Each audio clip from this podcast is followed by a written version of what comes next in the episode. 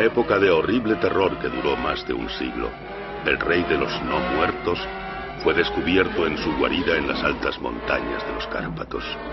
Durante décadas, muchos habían intentado destruirle, todos fracasaron. Desgraciadamente, se trataba de un adversario armado con suficiente conocimiento de las artes de los vampiros como para provocar una destrucción total y definitiva. Y este fue su destino. Miles de personas habían sido esclavizadas por el obsceno culto del vampirismo. Ahora, el origen del mismo fallecía. Solo quedaba el recuerdo. El recuerdo de la criatura más terrible y malvada que había dejado jamás su sello en la civilización. Drácula es una novela publicada en 1897 por el irlandés Bram Stoker, quien ha convertido a su antagonista en el vampiro más famoso. Se dice que el escritor se basó en las conversaciones que mantuvo con un erudito húngaro llamado Arminius Bamberi, quien le habló de Vlad Draculea. La novela, escrita de manera epistolar, presenta otros temas, como el papel de la mujer en la época victoriana, la sexualidad, la inmigración, el colonialismo o el folclore. Como curiosidad, cabe destacar que Bram Stoker no inventó la leyenda vampírica, pero la influencia de la novela ha logrado llegar al cine, el teatro y la televisión. Para describir los paisajes de Rumanía, Stoker se sirvió de dos obras, una, de Emily Gerard, La tierra más allá de los bosques, 1888, y la otra, un informe sobre los principados de Valaquia.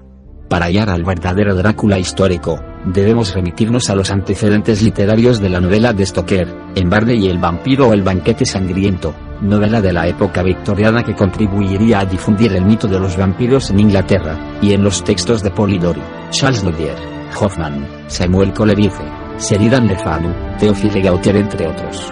Una de las figuras que inspiró a Stoker fue la del empalador, tirano medieval de Valaquia que empalaba a sus enemigos, quien recibió el sobrenombre de Draculea, hijo del diablo.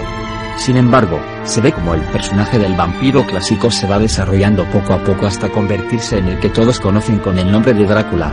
También se dice que Bram Stoker se basó en la figura de la condesa húngara Erzsébet Báthory, de hecho, esta aparece como personaje en Drácula, el no muerto, secuela de la novela de Stoker escrita por su sobrino bisnieto Dacre Stoker. Según la leyenda bebía y se bañaba en sangre, creyendo que le devolvería la juventud. Publicaba avisos en los que solicitaba doncellas para integrar su corte, a las que luego asesinaba y quitaba la sangre. Cuando fue descubierta, se encontraron en las mazmorras de su castillo decenas de cadáveres de mujeres desangradas. Sin embargo, muchos historiadores coinciden en que esto no era más que invención de sus enemigos para justificar su ejecución y hacerse así con sus posesiones. Todos los ayudantes de la condesa Báthory fueron decapitados. Ella fue condenada a vivir encerrada en su cuarto recibiendo los alimentos por un hueco practicado en la pared, ya que por aquel entonces la pena capital estaba prohibida para la nobleza. Tiempo después fue encontrada muerta por uno de sus carceleros. En algunas ediciones, la novela va precedida del cuento terrorífico El invitado de Drácula o El huésped de Drácula. En él, Jonathan Harker, un joven abogado inglés que está de viaje rumbo a Transilvania, se encuentra aún en Múnich, desde donde habrá de tomar un tren que lo llevará a Viena y después a Budapest. Una tarde, desde Múnich, sale de paseo en un coche de caballos. Al no faltar mucho para acabarse el día, el cochero quiere regresar porque esa es la noche de Walpurgis. Como buen inglés, Jonathan despide al cochero y continúa el paseo a solas y a pie por un camino misterioso que se desviaba del camino principal. Siguiendo esa senda por un par de horas, se interna en un bosque tenebroso que comienza a tornarse hostil con cada paso que da. Se hace de noche y comienza a nevar, mientras el joven percibe una presencia malévola a su alrededor. La tormenta se hace más fuerte y Jonathan es arrastrado a lo que parece ser un cementerio abandonado. Buscando refugio para los truenos se dirige a una capilla de mármol blanco que cree segura. En su exterior, tallado en la piedra se lee, Condesa Dolingen de Graf, en Estiria buscó y halló la muerte. 1801 y otra inscripción en alemán que reza, Den Toten reiten schnell, porque los muertos viajan deprisa. Fragmento citado por Bram Stoker del poema Lunare, escrito por Gottfried August Burger. El asustado joven abre la puerta y encuentra que sobre un catafalco de piedra se halla en reposo el cuerpo de una hermosa joven con los labios manchados de sangre. En ese instante un rayo cae sobre la capilla y ésta comienza a incendiarse. Lo que parecía ser el cadáver de la suicida se levanta de su lecho y empieza a dar horribles gritos de dolor en medio del fuego que la consume. El asustado joven corre ante lo que le parece imposible y se cae en la nieve mientras la tormenta se hace más fuerte. Cuando recobra el sentido siente que un lobo le está olfateando el cuello y calentándolo. El animal huye cuando una partida de hombres con antorchas lo encuentran, pues habían salido a buscarlo habiendo informado al cochero de que el joven se había internado solo en el bosque. Cuando el protagonista finalmente es devuelto a su hotel, le espera un telegrama de Drácula, con el que va a reunirse en Transilvania, y en el que le advierte de los peligros de la nieve y los lobos en la noche. No está clara la autoría de esa historia. Según algunos, se trata del principio de la novela, que fue eliminado de la primera edición por considerar el editor que, de no hacerlo, la novela habría resultado demasiado larga. Según otros, la autora sería la viuda de Stoker, según otros más, el propio editor. La novela, publicada en mayo de 1897, despliega erudición sobre vampirismo. El vampiro ha logrado conquistar la muerte, más que la inmortalidad, puesto que está condenado a vivir casi como un espectro. El término vampiro es eslavo, proviene del serbio vampir y del ruso upir. No existe en rumano una palabra para designar al vampiro.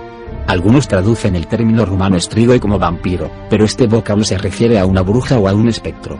Algunos dicen que Nosferatu es la palabra rumana que significa vampiro, pero, según otros, en realidad proviene del griego nosoforo, que significa portador del mal. Según otros más, Emily Gerard confundió dos palabras usadas en Transilvania para referirse a criaturas o espíritus malignos de tal suerte que ofreció el híbrido Nosferatu, que nada significa.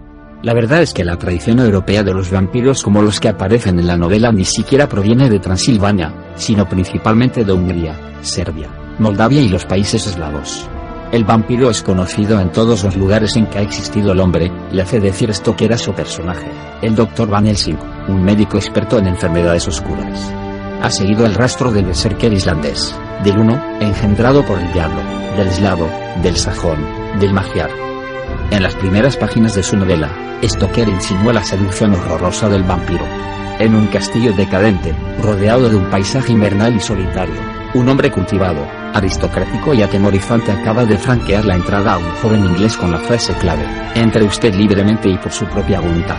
El conde Drácula no refleja su imagen en los espejos, y por eso en su castillo no hay ninguno. Jonathan se dio cuenta de esa extraña propiedad del conde en su propio espejo. Y es que la superstición decía que el vampiro había perdido su alma. Las antiguas culturas relacionan la imagen reflejada con el espíritu. Drácula es peligroso, repugnante y veladamente sensual. Pronto se verá que convive con tres jóvenes vampiresas de figura voluptuosa.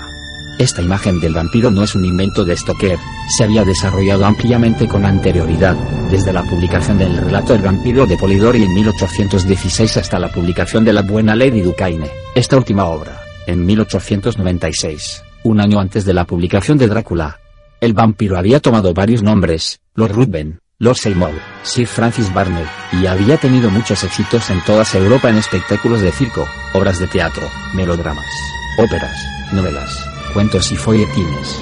Mediante los diarios que escriben los personajes principales, excepto el propio Drácula, cartas que se intercambian, telegramas, noticias de prensa, albaranes y facturas, Stoker desarrolla una historia, con pequeños saltos en el tiempo bien administrados, en la que se revela la desmesurada ambición de poder de Drácula, quien se traslada a Londres y mueve ejércitos de ratas, niebla, lobos, murciélagos y tormentas para lograr su objetivo. Stoker conocía los detalles de la superstición y atribuía a Drácula los rasgos peculiares del vampiro.